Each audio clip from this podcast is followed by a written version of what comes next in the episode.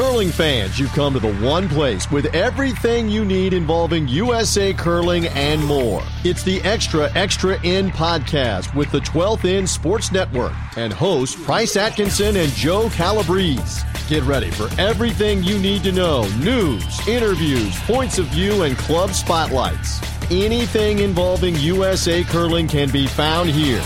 It's the Extra Extra End podcast with the 12th End Sports Network. Now, here are Price and Joe. Another season is here. We are back. Yes, we are most certainly back. I'm Price Atkinson, joined by my colleague, my TESN colleague, Joe Calabrese. We are back for another season of the Extra Extra End podcast with the 12th End Sports Network. Joseph, feels like forever since we've done this, but yet the summer flew by as it always does. And here we are the month of October, and we've already had a whole lot of curling action that's already taken place already. What is happening? Welcome back in. Thanks, Price. Yeah, you know what? I mean, it used to be that October was the start of the curling season, but you know now it seems like uh, curling season never seems to end, does it? No, it doesn't. It seems like it goes on all year long, and especially coming out of a quadrennial like we did, where everything you know, kind of finish late. You know, an Olympic year feels like it goes later and later. Just not so much ice wise, but because of the residual residual stuff, especially with the Shuster, you know, Team Shuster and everything with the gold medal. It seemed like those guys were riding the curling wave all summer, and that thing still hasn't crested. And now with the curling World Cup that's upon us, that started. Um, you know, in the month of September, we had Curling Night in America filmed back in August, late August in Chaska. I mean, this thing, it was like, you know, talking to Jamie Sinclair and, and uh, Nina Roth and their teams up at the Elite 10 this past weekend, you know, it's kind of like a blink of an eye. It was like barely even a two month summer, and here we are again back at it. So, yeah, it is, uh, it, it got here quickly, but doesn't it always? Yeah, it absolutely does. And, you know, we've got, you know, events coming up this week, too. I mean, it, this, this uh, season just keeps rolling, and uh, there's no stopping it. We're going to be here for the whole season. Yeah, we got a whole lot to bring you this year, uh, including one of our. Um, well, a lot of things that are similar to what we did before. We got interviews. We'll have uh, guests every week. You'll have uh, you know some roundtable banter and stuff with us, uh, our TSN colleagues. We'll sprinkle in a mix of guests all throughout the season. And then also something new that we're going to do, Joe, and you kicked it off, and we'll have that for you here in a little bit. But we're going to be spotlighting different curling clubs from around the country. And if you've got any ideas, you need to let us know. If you want to have your club spotlighted, if your club is doing some neat, cool, different things, got some neat things happening, let us know. Let us know uh, what you guys are up to around the country with your specific clubs because we want to spotlight you. We want to know what you're up to and let the curling world know because this is something. If you if you got especially if you have really neat things going on, it's a great time to share some things. Uh, you know, with other clubs if things are working for your local club. I know a lot of folks will be sharing things at the members assembly next week. Uh, you know, up in uh, up in New York, Joe, but you know the club spotlight you uh, you kick it off with your home club right there in Rochester. And, and I really can't wait to bring that to everybody here in a little bit. But I think that was probably a lot of fun especially especially to do your home club right out of the gate yeah, it's certainly the Rochester Curling Club's been around for more than 50 years, so I'm really excited to uh, bring you Chris Lee, the president of the Rochester Curling Club, with uh, the segment that you can't refuse uh, coming up a little bit later. Well, you you coined the name of that uh, that that segment, the segment you can't refuse, and so that's when we're going to be spotlighting clubs throughout the country. So again, you want your club spotlighted, let us know. Uh, send us a note at the 12th End Sports Network Facebook page, uh, on Twitter, uh, email us, let us know uh, what you guys are up to because we got a whole long season ahead, and I know we got a whole lot more curling clubs that have popped up around the country, Joe. Boy, oh boy, is curling taking hold in the United States after that gold medal. It's been pretty awesome to watch from afar. Yeah, you know what? And we didn't talk too much with Chris about uh, how full the leagues are in the Rochester Curling Club, but I'm I, just around the country. I'm hearing the same thing that there's just not enough ice, and we yeah. need to we need to work on that. And you know, I'm, we'll be talking to some clubs that are going to be, uh, you know, down the road. We'll be talking to some clubs that are going to be going from arena ice to dedicated ice in the next couple of years, and that that's a great development for the sport of curling in the United States. Without a doubt. Before we, we got a whole lot to get to, we're going to get to right here. Uh, this week, our guests this week, you're going to hear from Jamie Sinclair, uh, the skip of her team. They've got a little bit of a new flavor, new wrinkle uh, uh in terms of their lineup.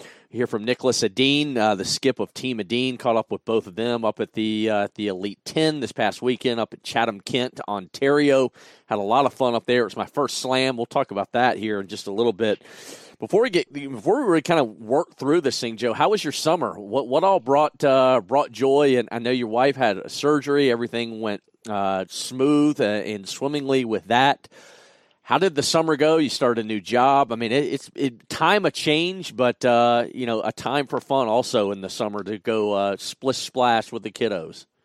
Yeah, it was a good time to not be working in the summertime as the heat here in Rochester was pretty terrific. You got out and did heat, some things. Rochester? Are you kidding me? Yeah, it's a 90 degree weather out here. And then uh, my wife needed to get a surgery. She went down to St. Petersburg, Florida. So I got even a little bit better weather uh, as we went down there for uh, a good month or so while she was recovering. And now we're back up here in town and um, she's doing really well, and we're excited uh, about the curling season, which starts next week here in Rochester. We're going to be playing mixed together, so it should be a good time. Oh, how about that husband wife team? That's that that smells like curling at its finest, right there, Joe. Yeah, I'm excited to do it. It's uh, it's it's probably a little bit overdue. We hadn't played much except for uh, you know, the little morning league that uh, we played in the spring, but uh, it was time to time to get out there and do it. And I'm going to make another announcement here, Price. All right. I'm, Breaking back, breaking news. Is this breaking? That's right. All right. I'm coming back to uh, semi-competitive curling. My I have a team that's going to be playing club uh, playdowns in the GNCC, so we're pretty excited about that. so well. that means I'm going to lose you on a lot of weeks to do this podcast because you're going to be going to be going out kicking rear end all across the United States. That's what I'm hearing.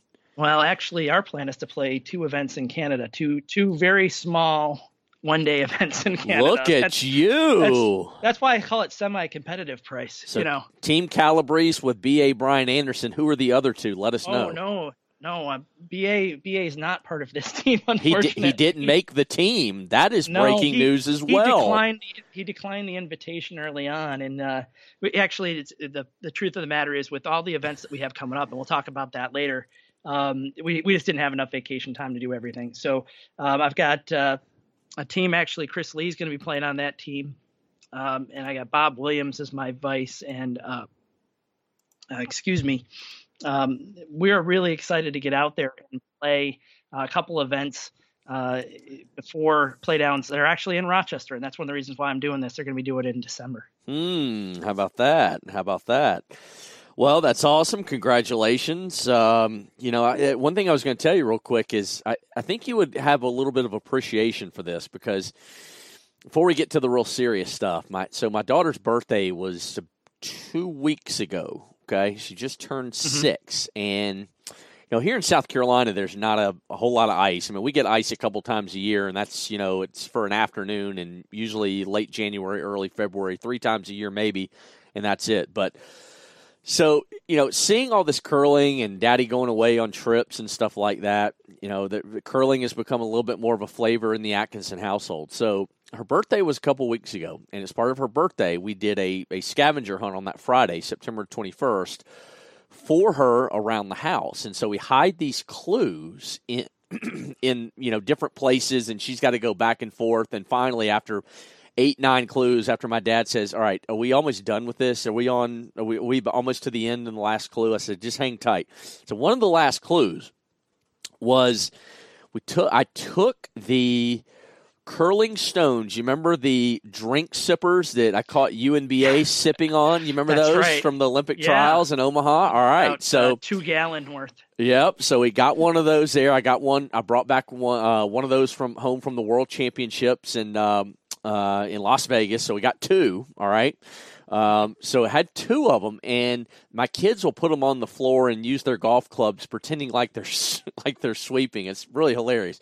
But they had them out, and so we were looking for clues and hiding places to hide her uh, scavenger hunt birthday clues, and so we found uh, the perfect place. We put one of them. We unscrewed the you know the drink top, the curling stone, and put it in there. And the clue that led to it is probably one of the ones she actually had one of the harder times with, no pun intended, was it said, hurry, hard, hard.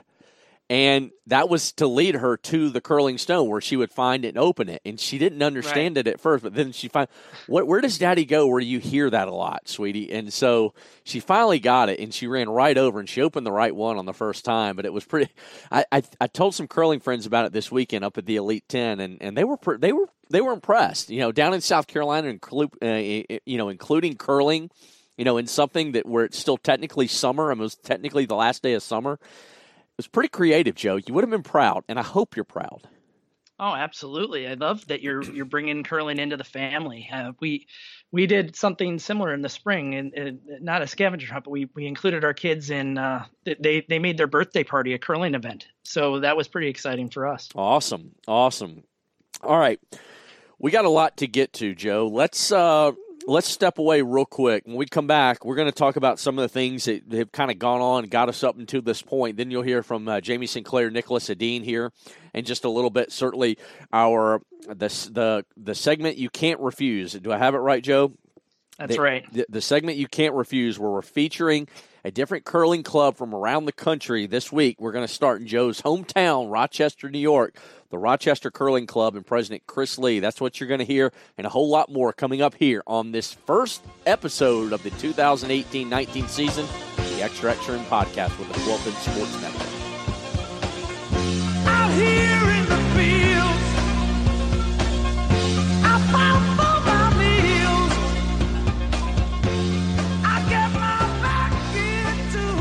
All right, here we are back on the Extra Extra End. Price Atkinson, Joe Calabrese with the 12th End Sports Network. We got a whole lot to come to you here in this episode. Joe, before we get to some of the stuff in the offseason, we got some TESN programming notes to uh, to let everybody know about. I want you to share the good news uh, about the expansion and expanding some coverage this season.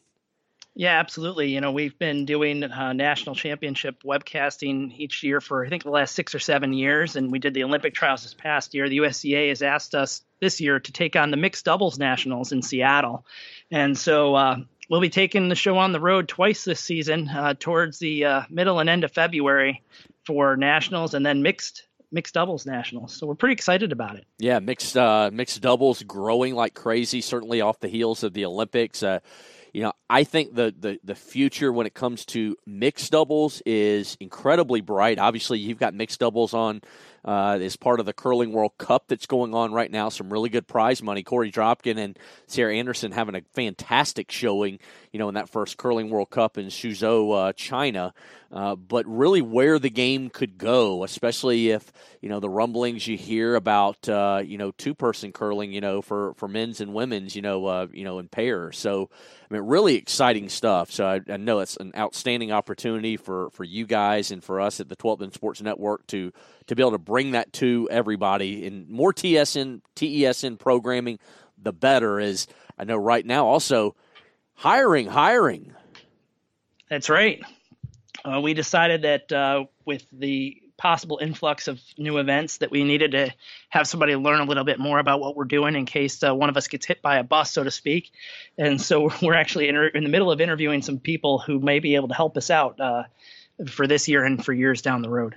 All right, that's that's awesome. Can't wait to bring that to everybody this season you know, as we start embarking on another four years ahead of the next Olympic Games, but that's a long way from now. And so let's get to, you know, a lot of stuff happened uh, over the summer. I feel like it was Joe right after we finished our last podcast within about a week or so. Um, I felt like the timing gods were not with us, but you know, nonetheless, the new high performance program teams were named about two weeks after I think our last episode uh, in the spring. And you know, on the women's side, uh, you know, that's really more where the the shakeup in, in, in the changes came, so to speak. Uh, namely, with Team Christensen and, and, Team Sinclair, and not to rehash everything, but you know, just to get everybody up to speed, as Team Roth, they stayed the exact same. But really, the biggest change was from Team Sinclair's spot. They moved Vicky Persinger to Team Christensen and it's basically and it's what is, amounts to a trade. Persinger to Team Christensen. Team Sinclair gets the Anderson twins as Taylor, you know, is going to be their fifth, but really has played uh, up till this point uh, all season just because of the mixing and matching. Alex Carlson missing the Elite Ten, and then Sarah on World Curling Cup duty with Korey Dropkin. But you know, some changes, you know, really that we saw in those two teams, and then Madison Bear is the other addition to Team Christensen. So really, kind of if there was any shakeup, it, it was definitely on the women's side. Joe, what were your thoughts seeing the new lineups? You know, I, I certainly was a little bit surprised that uh, the the two for one trade, so to speak, the Andersons for Persinger kind of happened. Uh, Sinclair finished the season so strong, uh, winning a slam at the end of the season. Um, but I think both teams sort of get what they need, you know, out of this deal. Um, Christensen really could use somebody with Persinger's experience. Um, Vicky's going to be throwing vice rocks, it looks like, and I think that that's a really good move both for for Vicky personally, but also for the team in general. And then I think Sinclair gets uh, the Anderson sisters, who are very versatile, can play a number of different positions, um, and and I believe, you know, as a five person team, that may come in very handy um, as they have probably a ton of events lined up for this season. Yeah, I, I, I definitely think, and you know, coming out of a quadrennial to see some things changed up because, you know, a lot of ways you need that shot in the arm that's just different. You know, there's an excitement when you join a new team, new dynamics and stuff. And I, I know Vicky, you know, getting to move up and, and, and throw vice rocks that that that was that's a big opportunity for her. But also the Anderson twins, you know, to kind of move and, and change things up a little bit for them. I was talking with both of them, you know, coming back from uh, you know, from Ontario, driving back to Detroit over the weekend, and just you know, really excited. Just you know, simply a little bit of a you know new team dynamic, just something different, and that can always energize you as a player. Um, you know, when you move to a new squad. But, you know, as I mentioned, Team Roth, they're, they're not going anywhere. The only change they made was the addition of Tara, Tara Peterson. That wasn't a change. That was bringing her on as uh, the fifth on that team. And now with Aileen Geving, that was her last event this past weekend at the Elite 10 because she's due on New Year's Eve with her uh, first child. So Tara going to really slide in. I believe she's going to throw um, lead rocks for Team Roth, and Becca going to keep throwing, you know, second rocks yeah, not going to find a better uh, replacement for for Aileen than than Tara. Uh, yeah, it's just a really smart pick and and one that's going to pay off from this season, I'm sure. Yeah, on the men's side, we look down at Team Shuster. They they are simply pretty much unchanged. We knew Tyler George, you know, was stepping away, and Chris Plys moves in to his slot, throwing us, you know, vice rocks there. So that's really that only change. I don't think they're going to miss a beat, really.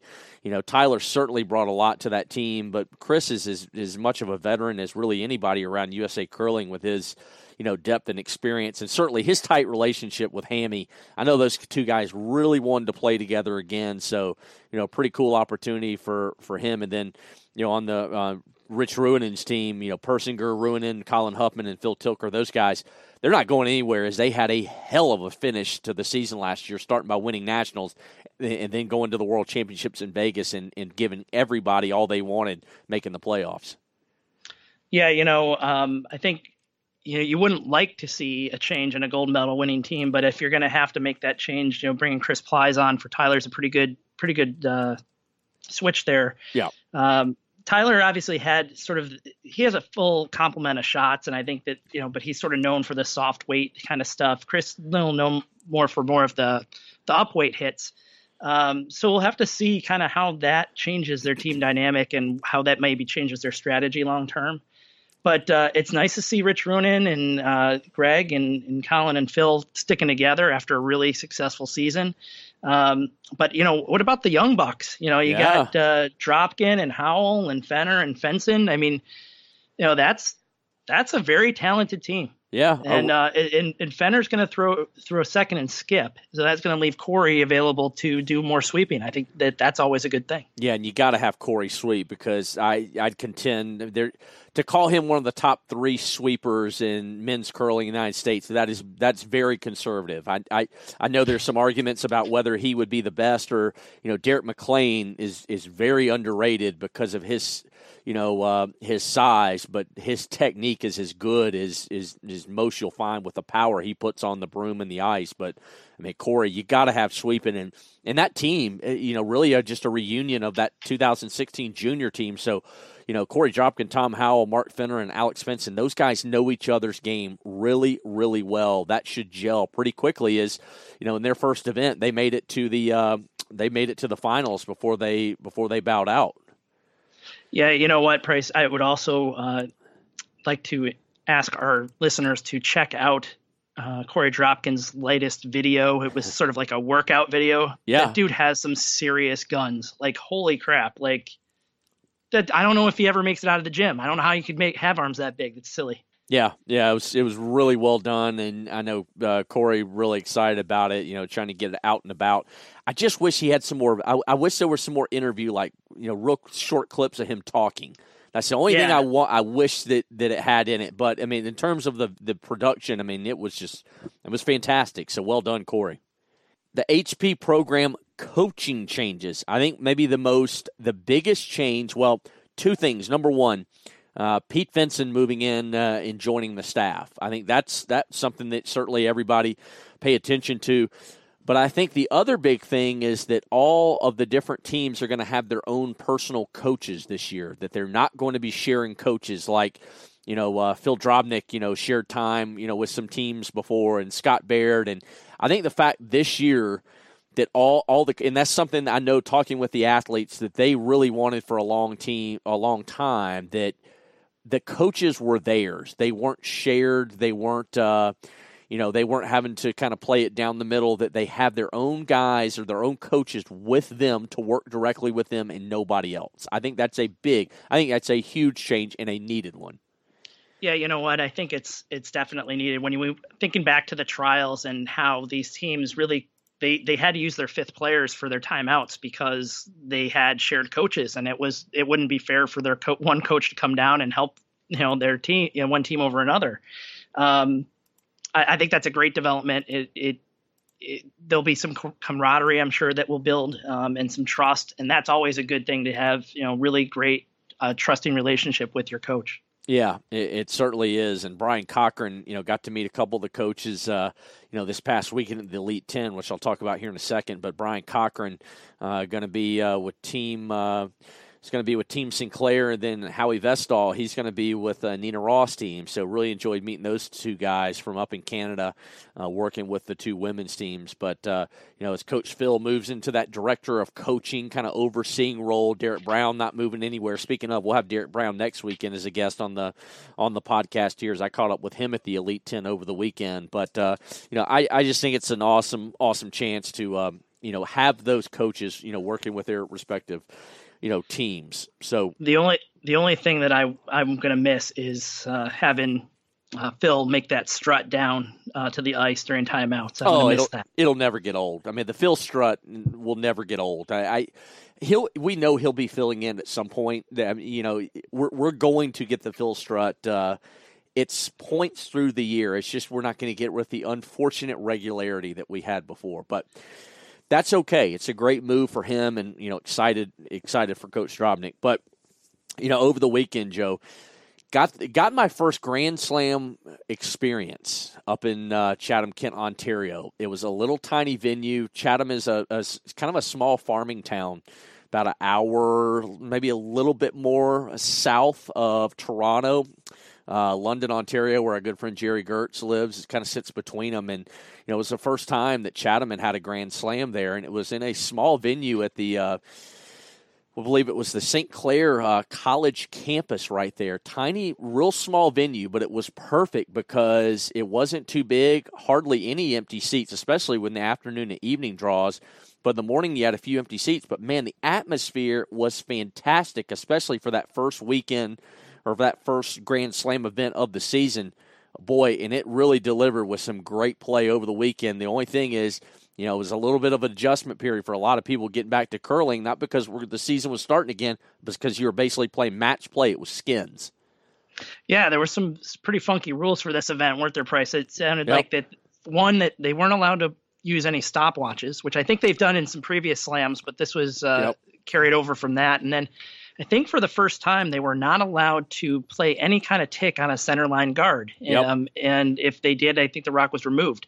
Um, very um, tricky because if you're trying to play those come arounds and you wind up a little tight, you're going to touch it. Yep. And uh, so that changes your strategy, I think, a little bit. Yep, a lot of teams uh, changed up a lot of strategies. Some just kind of threw the book and just said, "Let's just see what happens." Some, you know, really had a game plan. Like um, you know, and specifically planned for it. Like Team Hasselborg, um, they brought in Wayne Middaugh to coach their team because he's such a veteran uh, uh, of skins and match play, and, and, it paid off as Team Hasselborg. You know, in full disclosure, another team that I've, I've been working with off the side on the digital media side was really thrilled for them uh, to win the whole thing as Nina Roth and Jamie Sinclair. Unfortunately, did not make the playoffs, but uh, Hasselborg and them, they had that strategy and they stuck to it, uh, not losing a single game the whole time, including beating, Rachel Homan in uh, pool play and then knocking them out in the semifinals. And then they beat Tirinzoni in the final. But, you know, it, it was really, some people would contend it's good where they put the Elite 10. I personally don't, I like the, I think the match play is okay. It's kind of like, it's kind of it, some people would say it's not real curling. It's tricked out. You know, it's some made for TV type of thing. I don't necessarily agree with that. I I I don't mind having a little bit of a different format, doing something different. I just think it would be better somewhere in the middle of the season as opposed to right at the very beginning.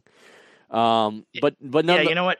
I'm sorry. No, Price, go ahead. I mean, they have so many slams. This is maybe the the one downside of having as many slams as they do. Well, there's only seven. That, yeah, I mean, I'm I sort of think of a slam as four, and so when you when you wind yeah. up with seven, you know, you're trying to fit them into different spots and and to differentiate them, you know, it might be a little difficult. Like when you look at tennis, for example, you know, they play on different surfaces. And so that changes, you know, who might be the favorite for a particular event. Sure. You know, you can't really change the surface that much, but these changes of the rules that I, I kind of like the idea that, yeah. you know, one event might be match play, another event might be something else. And, you know, maybe they're playing five rock with the, that tick rule we talked about, and maybe sometimes they're not. And I think that there's some, some benefit to having um, events with different skills highlighted. Yeah, is you know the the the highlighted teams for the U.S. Nina Roth and Jamie Sinclair, both ironically in that same pool with uh, Casey Scheidegger, uh, Rachel Homan. Uh, golly, the other one escapes me than them two. Um, but it was Nina beats Rachel Homan uh, for only, I believe, what the second time in her career they beat Homan in pool play, and all they needed to do was beat Jamie that next morning uh, to qualify. Because you win two games out of the pool, you're in the you're in the quarters, you, you qualify. But Jamie mm-hmm. uh, Jamie gets Nina, and so that means basically they go to their final game having to win, I believe. Nina played Hasselborg and they got beat, and then Sinclair got behind on Scheidegger pretty early and they lost. So, unfortunately, especially on the women's side, having three teams in at Hasselborg's, um, uh, Sinclair, and Roth, the three teams I was working with on the digital media side of things, knocked out of it uh, from the U.S. standpoint. So that that kind of stunk. I was I was definitely I mean, certainly wanted both teams to qualify, but I really just said, come on, let's just get one in because that was a pretty stinking tough pool they were in, but you know, I smell conspiracy, Price. Well, I mean, put put both those U.S. teams in the same pool. I don't know about that. well, I kind of thought that when I saw it too, but at the same time, you have two teams from the United States on the women's side ranked in the top ten in the world. That's I'll take that any day, especially to start the season. But let's go ahead and hear from Jamie Sinclair here real quick on the Extra Extra End podcast. All right, Jamie, we're here in Chatham, first slam, but you know, not talking about things on the ice right now. Let's just go back to the summer. You've had a pretty eventful summer. What is this home renovation project you've been up to at home? Oh my goodness, um, it is something else. I think I may have bit off more than I can chew. I uh, there was just a property that I had to get my hands on. It happened to be a chapel, so pretty unique. I'm all about that, and. Uh, we had to do we did a lot of work um, just had to take it back down to the studs i'm i got a new weld you know, drilled. I'm hooking it up. I'm uh, framing new windows, framing the two bedrooms. It's it's been a lot of fun, but uh, it's going to be a while before it's done. That's for sure. if anybody follows you, and tons of our listeners do on the Extra Extra podcast, follow you on Twitter and Instagram, they know that you're a girl that likes to get your hands dirty. What has been your favorite part of the project? Oh, it's got it's got to be the demolition, hundred percent. Like it's not even a question. It's just it's so fun to take down some walls and you know swing that sledgehammer. It's just it's uh it's a little bit therapeutic as well. You know, get some anger out, you know, work out some issues, banging on those studs. But uh, yeah, that's that's definitely the the best part but also you know putting the pretty stuff back in. Like I picked out tile the other day, and I was just over the moon because you know things are coming together, and it's gonna it's gonna be pretty again soon. Yeah.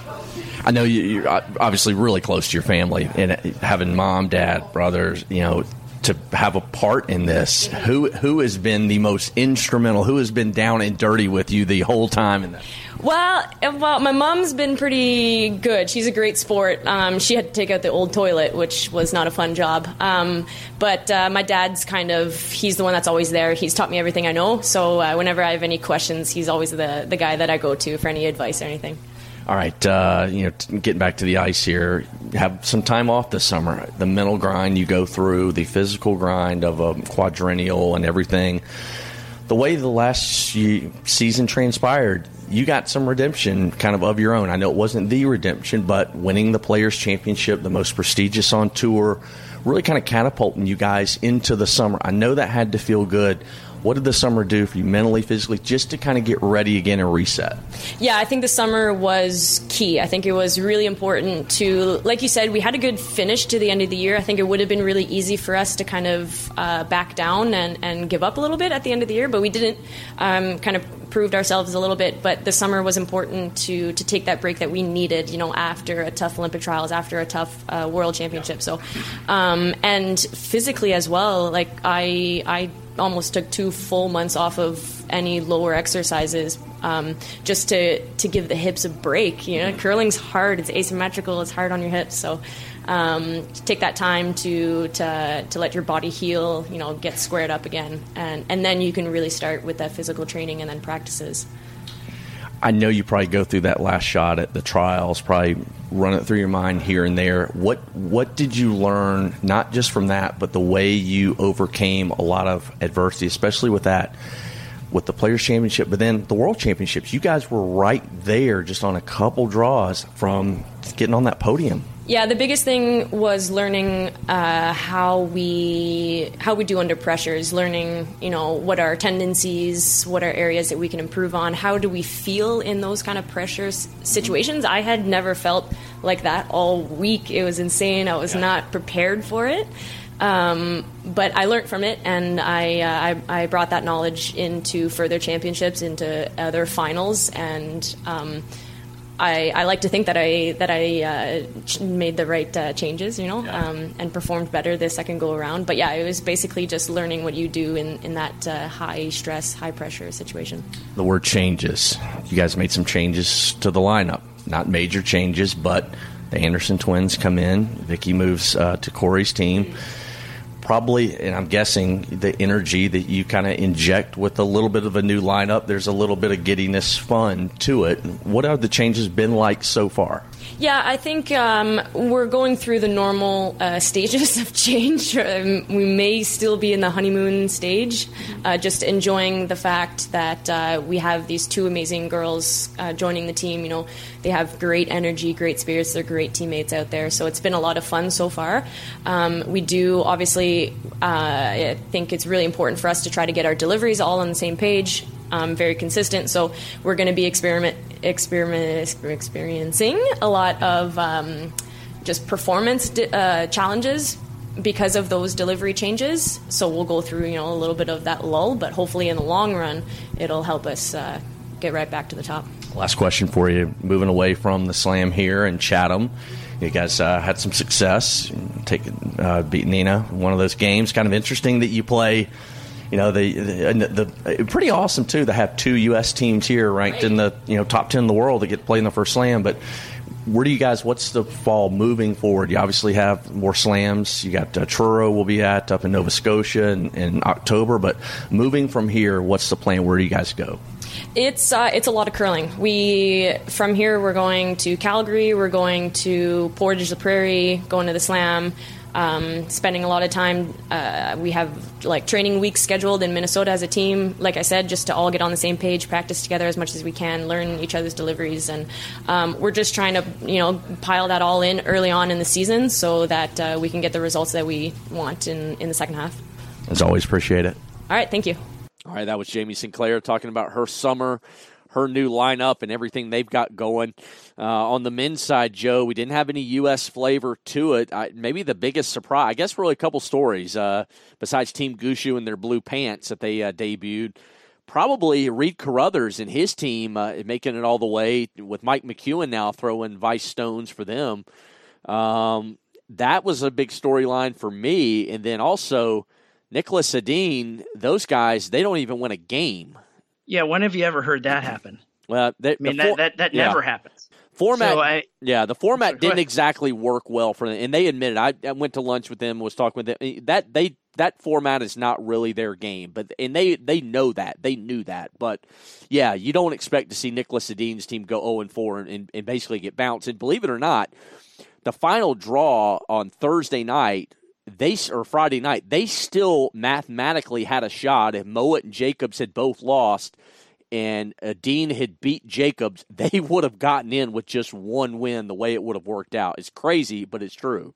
Wow, that's uh, pretty unusual to get in with that kind of record, but it happens every once in a while. Yeah, it shouldn't happen. I mean, winning one game in a round robin should not qualify you. But real quick, here's Niklas Edin, uh, you know, talking about his summer. You know, a, a summer filled with a couple surgeries on his elbow, on his back. Uh, you know, just kind of regrouping again for another long season. Here's the sweetest skip. All right, here with my friend Niklas Edin. Nicholas, you know, another season here is upon us, but you know, before we kind of get into the season, just real quickly, you've had a pretty fairly eventful off season, getting a few things prepared. Just tell everybody how are you doing and how's everything going? Uh, it's actually starting to look pretty pretty good again. Uh, it was a really eventful summer. I had a lot of uh, plans uh, booked up this summer. I, I wanted to get away a bit from curling and like do other fun stuff, see friends and family, and do some traveling uh, that is not uh, related to curling. Uh, just get away from it for a bit and uh, and relax a bit. But then uh, needed to do a couple of surgeries. They were supposed to be pretty quick and and uh, pretty short, or fairly short rehab. But then uh, turned out I needed a third one. Needed to open up the, the elbow again, and then with that, and then uh, had to move out of my apartment too. That wasn't really planned. So uh, with those things in mind, it just became a really long and uh, too eventful summer. So not much uh, of a relax there, but. Uh, getting back to it now, and uh, the injury starts to feel uh, good again. The rehab has gone really well, so I'm expecting to be back on track in uh, in a few weeks. But then uh, the mental aspects of it is uh, a little different. I, I'm not really sure how long that will take. You need to need to feel uh, relaxed again. I think mentally to be able to focus uh, on curling again. So uh, how, how long that will take, I'm not really sure. But right now we're not doing too well. So hopefully, hopefully we can get a couple of wins under our belts, and then hopefully it gets easier from there. And it was a long season last year. Obviously, the Olympics. I mean, the grind, not just the physical, but the mental side of things. And then you go into the summer and not have much time because you guys come right back and head over to the Curling World Cup, the inaugural one in China. Really, not much time to get that mental break as you're having to gear back up once again. Exactly, yeah, and uh, I, I actually uh, planned in a couple of curling events this summer too, just to, to not get away from from the curling part itself uh, too far because of the surgeries. Because I knew I couldn't train as much when I got back, like in August when we put the ice in before the first event. I couldn't couldn't really do those uh, kind of long sessions where you throw hundreds of rocks and just uh, get back to it that way that, that I normally do in a, in a preseason. Uh, so so now I kind of kept uh, a few events in there, just like fun events, but but still um, sliding every month at least, so so that I could quicker come back with less practice in August because I I just couldn't do more than uh, than what I did this time. But then. Uh, um, yeah, then again, uh, like it, it becomes a really long season when you do it like that. If, if you don't have those like three months off anymore, now it's more like two weeks off uh, on a good summer. So, uh, yeah, long long seasons, and I think that's what we'll see in the future as well, with the World Cups ending in uh, mid May and then the seasons starting in uh, late August, and you've got to practice before that too. So, uh, really long curling seasons now, and we, we better just be prepared for it. outside of the physical part of it, but you've been through several, obviously, quadrennials, competed at the Olympics several times, but coming out of another one, I mean, what is the mental, the mental fatigue like going through a four-year quadrennial cycle? Then you have to, you know, start and get ready to gear back up and do it again. How taxing, how how tough is that mental part of it? Uh, I think it's both tough, but also part of the, the fun going through those uh, four year cycles. Like you're, um, the first one we did, I remember we were super excited. Pretty much like the whole time. The, the those four years uh, just flew by really fast. We had a, a ton of fun. We practiced more than probably any teams out there, and we uh, we did really well. But then after that, I, I kind of just felt that I, I don't think I can do another four years just like that, like all in all the time. Uh, we, we probably need to to kind of take it a little bit easier the season after the Olympics, and then kind of like semi easy the, the season after that. But then then the next season you you have to perform really well to kind of get into the Olympic season on a high. So. Um, I, I, would say like this season now is going to be a little more relaxed for our um, sake. We're not going to practice as much and not spend too many hours on the on the road if we can. But uh, uh, at the same time, we need to we need to play enough to, to stay high in the rankings, and we need to win enough money to to make a living as well. So. Uh, it's a it's a tricky wheel to, to spin around all the time, but um, uh, I, I think it's it's part of the fun as well. Like we're full time athletes, so uh, we shouldn't expect anything less than that either. Like we we we want to work our asses off to to, to be in the top in, in a sport like curling. All right, last question for you here in, in Chatham, Ontario, first slam, the Princess Auto Elite. You guys had a little bit of a rough week. Uh, no, didn't go the way you wanted, didn't qualify, but still, it's it's. You guys have started slow sometimes before, but I know that you know there's no alarm button being pressed by certainly you guys or any fans. You know, it's a long season, and plus this this format's just a little bit different here, playing skins in the match play. Yeah, we, we did really well. The, I think it was the second year they ran this event. We did really well, and then after that, kind of people, uh, including ourselves, kind of thought this this format really fits as well with the the skins kind of format and the the angle runbacks and triples and. Uh, bailout shots and whatever, but I, I think uh, this format actually never really suited us really well. That year that we, that we made the final, we the ice suited us really well, and we, we were in great form, and we played fantastically well, and we beat some top teams, uh, playing probably the, the best curling we've ever played in the semifinal and the, the final there. Uh, so um, we, we, did really well that year, but all the other years actually we, have failed to qualify. So I'm I'm not really that surprised to be honest with the with the season uh, we had behind us, and then the summer we've had behind us as well. I'm um, I, I thought we, we needed to do really well to make playoff here, and we, we still had a, a shot even in the last game too uh, to make it. But uh, uh, we definitely didn't, didn't deserve it this time, and we're, we're going to just try and uh, do better next time. Can't wait to see you down the road. Always appreciate the time. Good luck. Thank you. All right, Joe. That'll kind of do it from uh, from the Elite Ten. I got to tell you, I had some great a great time. It, you might have to join us at one of these because Nerd HQ. I think I think you'd have some fun with it. I, I won't spoil that for for what that's all about. But getting to see our, our, good friend Jerry Gertz, hang out with him for the weekend, and I tell you, got to spend some QT with our uh, friend Lori with two girls in a game. Lori uh, oh, came oh, down, yeah. So we um, was hoping to record a segment, but the, the, weekend got away from us, and it just got too quick. But you know, got to hang out with Lori, got to hang out. Uh, you know, with a, you know a lot of people off the ice, which was just a lot of fun to kind of reconnect, especially after that long summer there in, in Ontario, and especially to feel fall finally in the air, which it's still almost 90 degrees here in South Carolina. But yeah, great great time over the weekend at the Elite Ten yeah, I can't wait to uh, come out to one of these events when they make it to Southern Ontario again. This one ha- kind of snuck up on me, unfortunately, but uh, we'll have to make it out for the next one out there. Yeah, we got uh, Thunder Bay. I believe that's our next Ontario swing, and then uh, certainly the Players Championship. Maybe you join us for the Players Championship in Toronto. We'll, we'll find a play. We got we'll get you bunked up with one of us. We got plenty of room, but uh, we got plenty of season left here uh, in the 2018 2019 season. All right, Joe, let's go ahead and step away. Let's go ahead when we come back. Let's go ahead and bring your interview, the segment you can't refuse from the Rochester Curling Club and President Chris Lee. I know you had some fun doing this. Just give us a quick tease what everybody's going to hear with Chris Lee. Oh boy, we talk a little bit about how how long the curling club's been around, which we're never not quite sure of.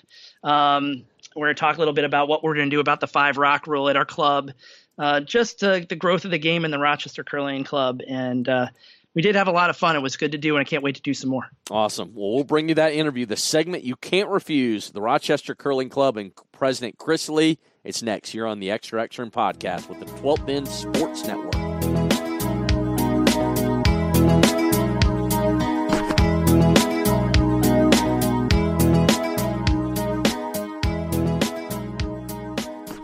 To make him an offer he can't refuse. Welcome back to the Extra Extra End, and welcome to the segment that you can't refuse. It's the Godfather, Joe Calabrese, and we're doing something a little different this year on the podcast. We're going to be profiling curling clubs from across the country, and we're going to start in my hometown of Rochester, New York, with the Rochester Curling Club. Please welcome to the uh, Extra Extra End podcast, Rochester Curling Club President Chris Lee. Chris, welcome to the podcast. Thanks. Thanks for having me. You know, before we get started talking about the club, tell me a little bit about how you got started in curling. Well, uh, about eight or nine years ago, uh, it was the year after the Winter Olympics. Uh, my wife and I were flipping through the the town flyer with the activities listed, and one of the activities available was a Learn to Curl program. And at, up to that point, I had no idea that there was a, a curling club in Rochester. Uh, so we thought that would be a, a, lot of fun. And on the first night of uh, the, our Learn to Curl session, which at our club, uh, Learn to Curl is uh, five weeks of uh, of uh, real training on the basics of the sport, including etiquette and basically the whole process of of a curling event. And really, on the first night after throwing a few rocks, I knew this was going to be my winter sport. Yeah, you know, I think uh, we all, you know, we get out there and we catch the bug, and that's why we're listening to the podcast, I guess. Uh, so, Chris, you know, you've been the president of the curling club for a couple of years. Tell us a little bit about the Rochester Curling Club. So, the Rochester Curling Club is a growing club. Uh, we've been around since the uh, what 1950 eight. Oh, now you're gonna hang on. I might, I might want to might want to edit this answer. over fifty years. Let's put it that way. For over fifty years. That's right. The year I started was the 50th anniversary, so it's been about 58 years uh, at the club. And uh, we are a four sheet club. We have a membership of uh, a little bit over 250 total curlers. Uh, I think that includes our junior program as well and uh, it's it's a great group of volunteers that keeps the club uh, rolling forward, and uh, it's a great atmosphere with a great warm room and great ice.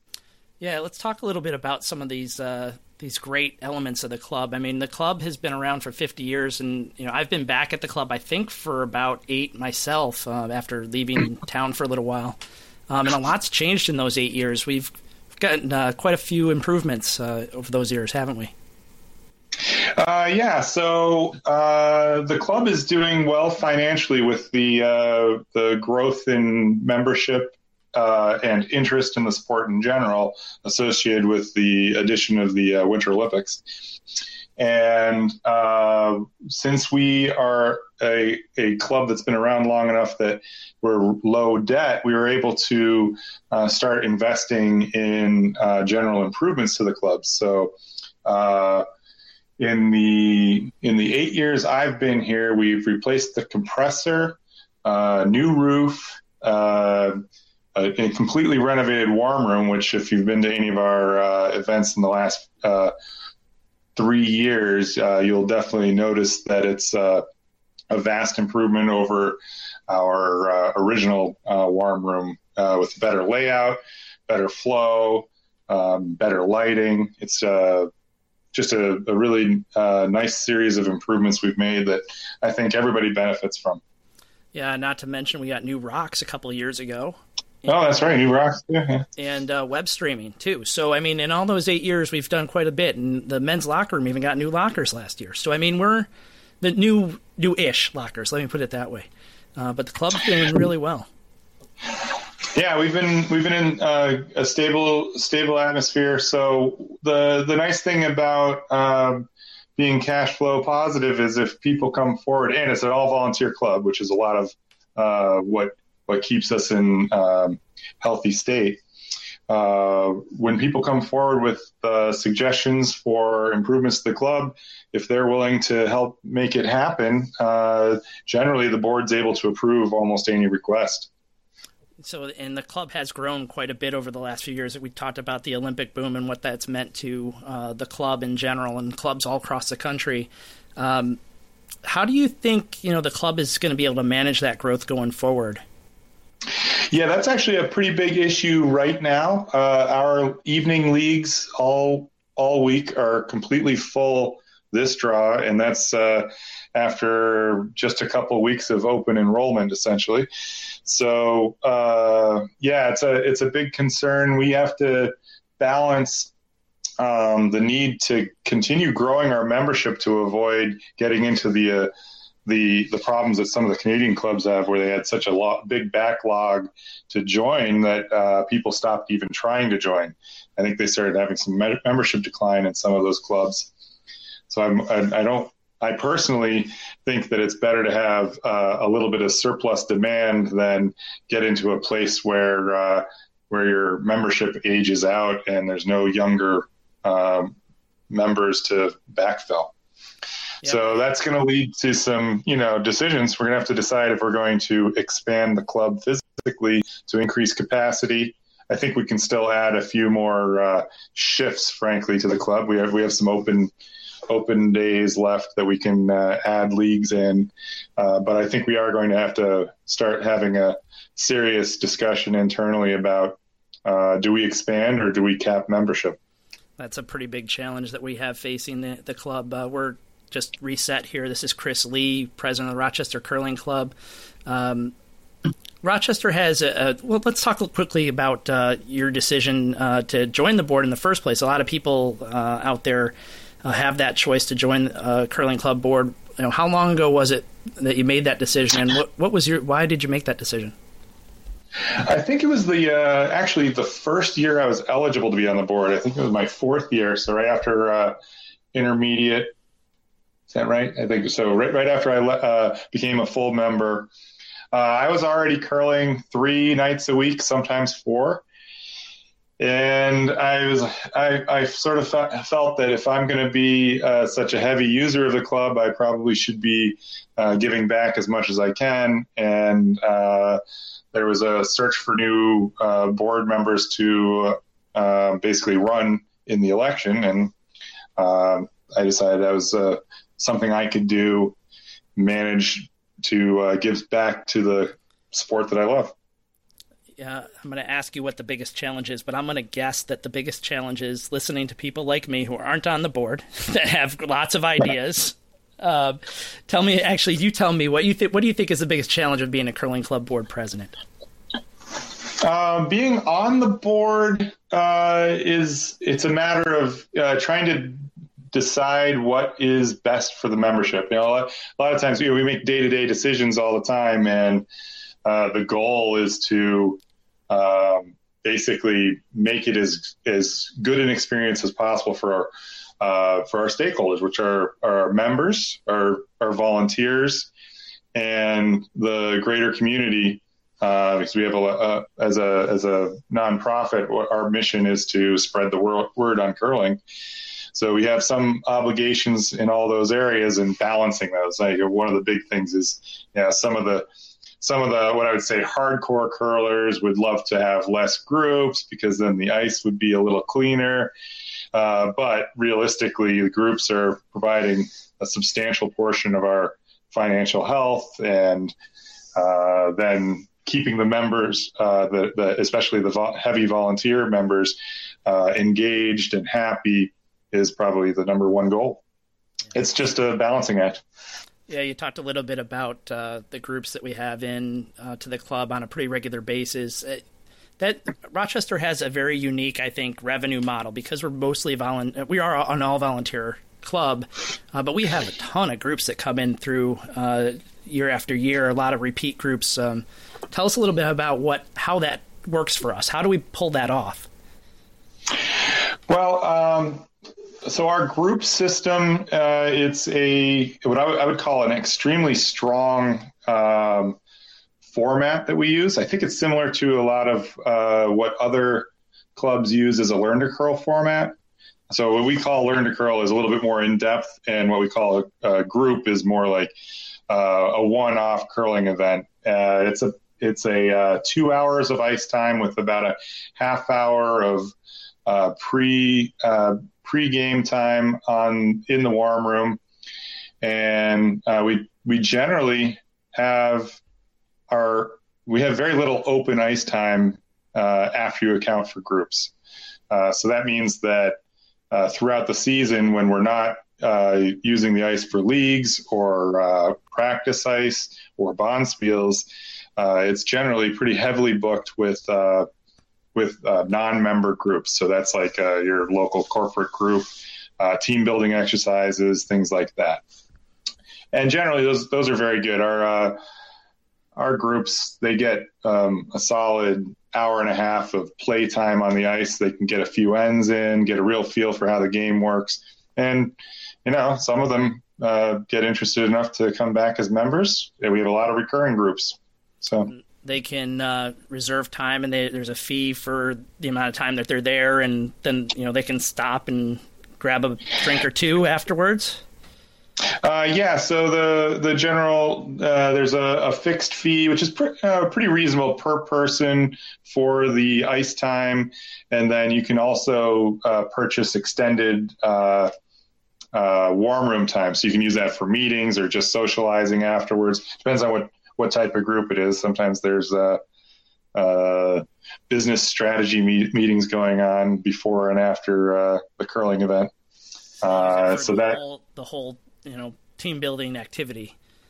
That's right. So you can you can use it for more than just uh, getting out on the ice. Although I think most of our groups are focused on the ice time, which yeah, makes absolutely. sense.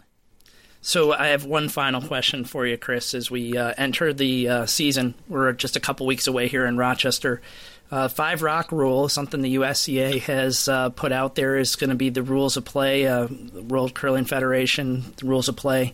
Are, are we going to be implementing the five rock rule in our club play and our bonspiels this season? Yes, we are. So uh, our club is going fully to the the five rock rule, uh, rule to keep in compliance. Uh, I've you know, asked several of our, our members about it, and uh, nobody really knows if it's going to have a significant impact on league play. Yeah, it's pretty subtle, I think, when you're when you're talking about club games. It's probably more of an impact at the highly competitive level, but I think it's good for us to stay uh, as consistent as possible with the World Curling Federation rules. Yeah, maybe uh, more by mistake and, than anything else. Uh, people forgetting that we're doing five rock rule uh, more than anything else. Yeah, yeah, that is probably going to be the major issue: is people uh, going ahead and hitting that rock when they weren't supposed to.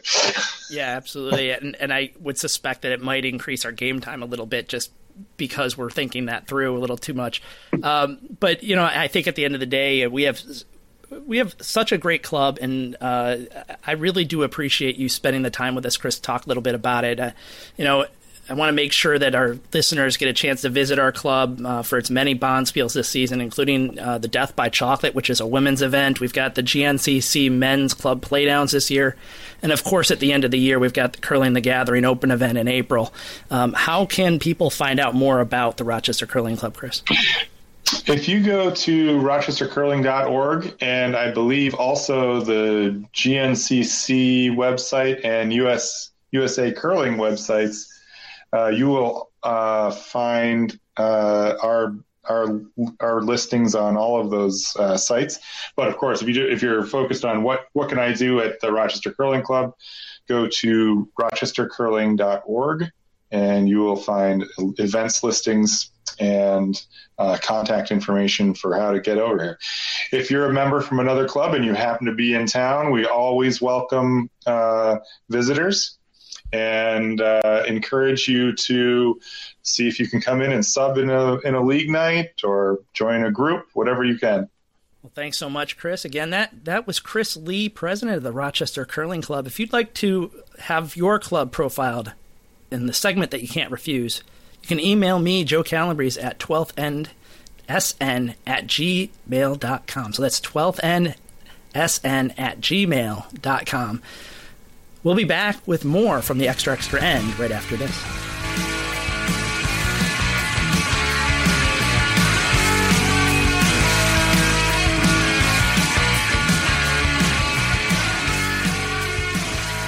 Great interview though there, Joe, with Chris Lee from your club there in Rochester. Man, thanks for thanks for kicking off the segment you can't refuse. Kind of your baby that you started. I loved it. Great work, friend. Well, thanks so much, man. I'm looking forward to it. We have uh, Craig Fisher going to be lined up for us next week, Fort Wayne Curling Club. Looking forward to talking with him. Yeah, make sure again, folks, if you want your club spotlighted, we would love to talk with you about what your club is up to, what you guys are doing, uh, anything neat, interesting, uh, just a little bit about your club. Certainly, a lot of clubs that have been around for a long time around the country, you know, want to hear some of your history and things that you guys are up to. So let us know. Let us know about being featured on this segment. You can't refuse. We want to talk with you. Let us know on the 12th End Sports Network. Uh, go to our uh, website, send us an email, go to us on Facebook, you know, check it out. But let us know. All right, Joe. Before I get into it, we'll, talk a little NFL on the way out the door because I know one and three, your Bills are, uh, you know, they've taken the gas pipe right out of the gate this year, and my Panthers aren't a whole lot better. But I'm, I'm, I'm bracing. I'm bracing. My Atlanta Braves are back in the playoffs. I honestly, I really don't care what happens with college football. I really, well, I'm not going to say I don't care about college basketball being a Kentucky grad because that would be a lie. As long as the Braves can go and hold their own, I'm going to be ecstatic because simply making it back to the playoffs with this team, I am utterly thrilled and cannot wait. Yeah, fall is in the air, and uh, Fall Classic just around the corner. Rocktober, baby. Go Braves. Chop on. All right. This week, uh, a couple of events. We got uh, the Stu Sells Tankard up in Toronto. We got a couple teams playing up there. Shuster's going to be playing there. We got the St. Paul Cash Spiel. I know Greg Persinger and those guys are going to be back on the ice after going to the Curling World Cup in Suzhou, China. They're going to be at the St. Paul Cash Spiel. I've already seen uh, trash talk on Twitter from Colin uh, Hufman trying to uh, fire a few shots at Persinger or at uh, Schuster and them about not coming to the St. Paul. Then we also got the uh, Swiss Cup in uh, Basel, Switzerland, and then we also have uh, uh also in Switzerland we've got the or Sweden we've got the Stockholm Ladies Cup. Uh, that'll be taking place this weekend. So really, things are quickly heating up, Joe. Yeah, absolutely. And you know that that St. Paul Cash Spiel is going to be on TESN all weekend long, and we've got so many of the players from who were at nationals this past year are going to be a part of that. Yep. And uh, you know, I, I noticed a team that I I can't wait to. I wish I could be there to see this team. It'd be Craig Brown, Bill Stopera, Dean Gemmell, and Mark Lazar. I can't wait to watch oh, those guys man. work That's... together. That should be a lot of fun. And then you got Brundage out there. You got Dunham. Uh, Korey Dropkin's team's going to be out there.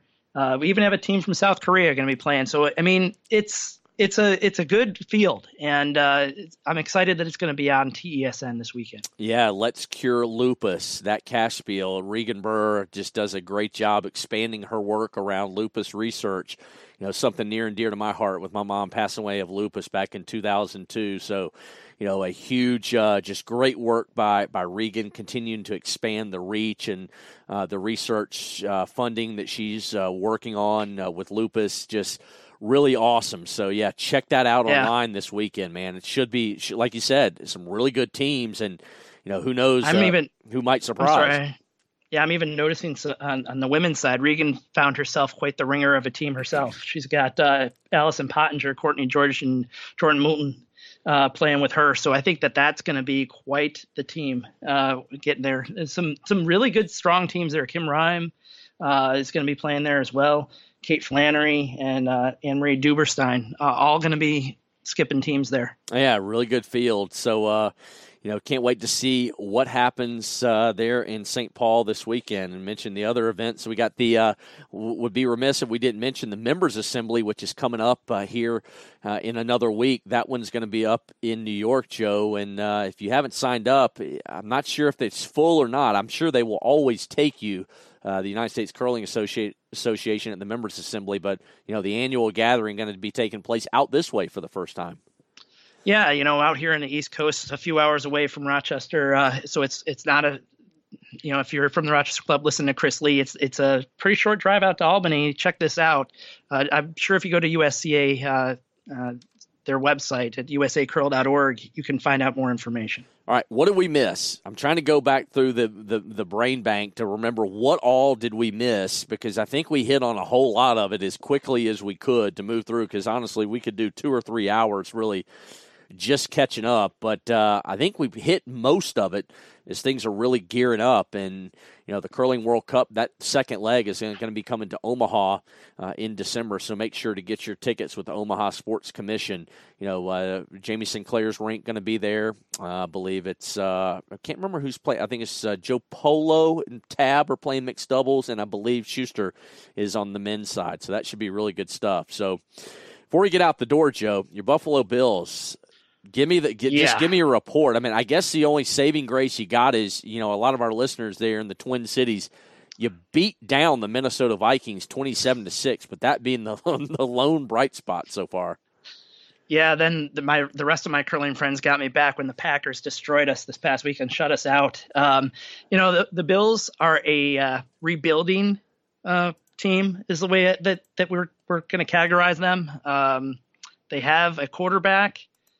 He's big. It has a strong arm, but we'll see if he can actually play. I mean, he's a rookie. We'll see. And uh, I'm excited uh, for maybe two years from now when we get rid of all this dead cap money and we can bring in some free agents that might actually bail out this team. Well, I think your maybe your season tickets on the front row of uh you know of the Bills stadium may may not be worth what they usually are, but certainly uh, if the Bills get this thing going, I, the only thing I can tell you about the Buffalo Bills is one thing: guys quitting in the middle of a game and deciding to retire and walk out. That's where when you know you got things in a rough situation. Yeah, that's not ideal. Suboptimal, as Dean Gemmell might say. Um, Suboptimal is being suboptimal. kind. yeah, I, I don't know what happened there. I think he had come off an injury. He was not. Uh, he didn't play the first week, and he was. Uh, I think just a little frustrated that he wasn't getting the time that he was hoping for, and decided to quit on his teammates. And and guys, veterans like Lorenzo Alexander did not take kindly to that. Uh, I wouldn't either. I would not either. Quitting on deciding to, if you know after the game that your body cannot take it anymore and you want to walk away. I got no problem with that, especially as a professional. But in the middle of a game at halftime, to pack your crap up and walk out and say I'm done. I mean, you don't. You can't exactly, you know, figure that thing out on the sideline if you realize, oh, he's not here. He's done. I mean, you, there's nothing you can do about it until after the game. So I just think that stinks to high heaven. But I thought it was an unfortunate move. But nonetheless, you move on, and you know the Bills will be the Bills. That's right. And you know, we nobody circles the bag the the baggins the wagons like the Buffalo Bills. Nobody. They don't. They circle the baggins too. They're going to need to circle a whole lot of things because they aren't going to be circling a lot of wins. Yeah, you go through a lot of tables, uh, you know, jumping off uh, cars through tables too. What do you, what, what's the mafia called? What what is it? Uh, the Bills Mafia. Oh, Bills goodness. Mafia. Yeah, they they came down not too far from this way, about five hours away to Jacksonville last year in the playoffs. But uh, let's play this thing off and get out of here. Joe is uh, the- Sounds good. the first episode is in the books. We got a long season ahead. I'm talking long season, but we'll be with you until the spring. Price Atkinson, myself, and Joe Calabrese on the 12th End Sports Network. Appreciate everybody tuning in. Make sure you go to Blog Talk Radio to listen to us. Subscribe on iTunes, Apple Podcast, Stitcher. A lot of different ways. Make sure if you like it, you give us a review. We'll take five stars. We'll take four. We'll take three. We'll take two and one. Just rate us so everybody can find us a little bit easier. But until next week, we'll see you then on the 12th End Sports Network's Extra Extra End podcast. Bye now. Thanks for being with us on this edition of the Extra Extra End podcast with Price Atkinson and Joe Calabrese. Follow the 12th End Sports Network crew on Twitter and Facebook to stay up on our weekly contests, giveaways, guests, and for upcoming episodes of the Extra Extra End podcast. The Lexus NX is crafted to take on the modern adventure called life. Alexa, what's the quickest route home? With Amazon Alexa compatibility and the advanced Lexus safety system, the Lexus NX is modern utility for the modern world. Because modern obstacles require modern solutions. Experience amazing at your Lexus dealer. Click the banner to discover more. Amazon Alexa and all related logos are trademarks of Amazon.com Inc. or its affiliates. Not all Amazon Alexa functionality is available for in vehicle use.